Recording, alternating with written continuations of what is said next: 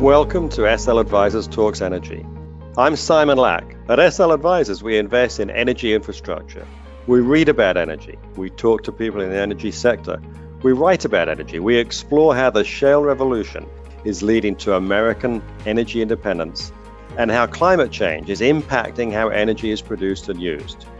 Nothing we say should be construed as a sale of securities, which can only be made through the relevant prospectus. In this week's podcast, I'm going to talk about the differences in value in the energy sector seen by private equity investors compared with public market.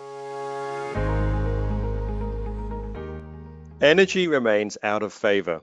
It recently dropped to 4.5% of the S&P 500. It is the most unloved sector of the 11 that make up the S&P 500. The Financial Times, one of my favorite newspapers, recently wrote about why US energy investors are experiencing a crisis of faith. And I have to tell you, as an investor in midstream energy infrastructure, sometimes it seems as if you need a sort of religious conviction to stay invested and to stay enthusiastic about the sector. And then you get back to the fundamentals. You look at the attractive yields, the growing cash flows, the growing volumes, and you reconfirm your faith and you understand why it's important to be invested in the sector, why it's the cheapest sector in the equity markets today. The malaise has been caused by companies reinvesting too much cash back into growth projects. That's been true on the upstream side as well as on midstream. Poor expense control and probably some fears of global warming, although I have to concede my partner Henry Hoffman and I uh, often debate how much of an impact that is. So this was a good week in that Blackstone, a big private equity firm, bought the 56% of Tallgrass that they didn't already own. Blackstone had bought 44% earlier this year. And an enduring theme this year has been the difference in value perception between private equity investors and public markets. Goldman Sachs put out some research recently where they, they estimated there's $250 billion of private capital available to be invested in infrastructure and natural resources. Not all of that is going to go into the pipeline sector, maybe uh, not even a big percentage of it, but it just shows the enormous amount of money that's there, and funds are still raising additional pools of capital. Uh, Global Infrastructure Partners is, is working on another fund. And of course, private equity often leverages up what they invest. And so the $250 billion is just the equity portion. So there's a lot of dry powder, there's a lot of firepower for private equity investors to continue taking advantage of the attractive valuations in the pipeline and midstream energy infrastructure sector. And you see it in the form of extremely low bond yields. Uh, there's tremendous demand for stable long-term cash flows. It's driven by pension funds. Uh, US pension funds, as we mentioned last week, have 28% of their assets invested in fixed income. Incredibly, that percentage has gone up in the last year or went up in 2018 versus 2017, even while yields came down. So pension funds are clearly not a class of investor that is discerning in terms of value or looks at lower potential returns and decides to invest less. In fact, lower lower returns on fixed income seem to have attracted more capital from pension funds. And pipelines and midstream energy infrastructure offer similarly long dated, pretty secure, visible cash flows, but of course, with the great advantage that those cash flows grow over time.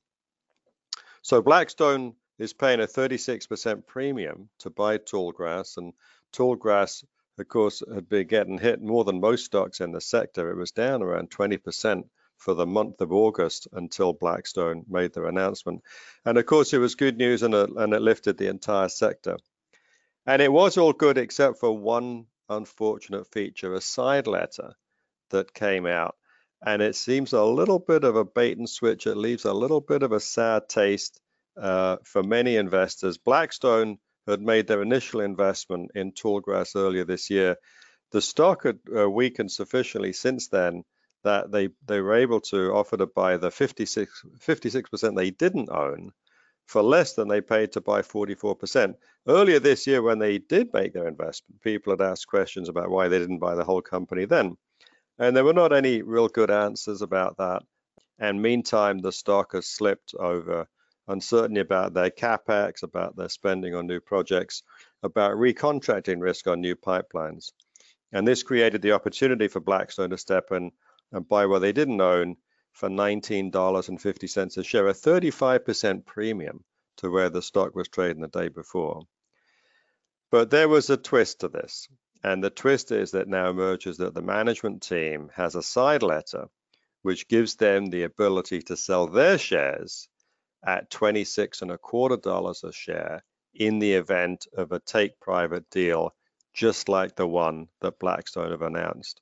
And so what it means is that earlier this year, when Blackstone made their initial investment, management had enough foresight to contemplate the possibility that Blackstone would buy the rest of the company and negotiate a preferential deal for themselves.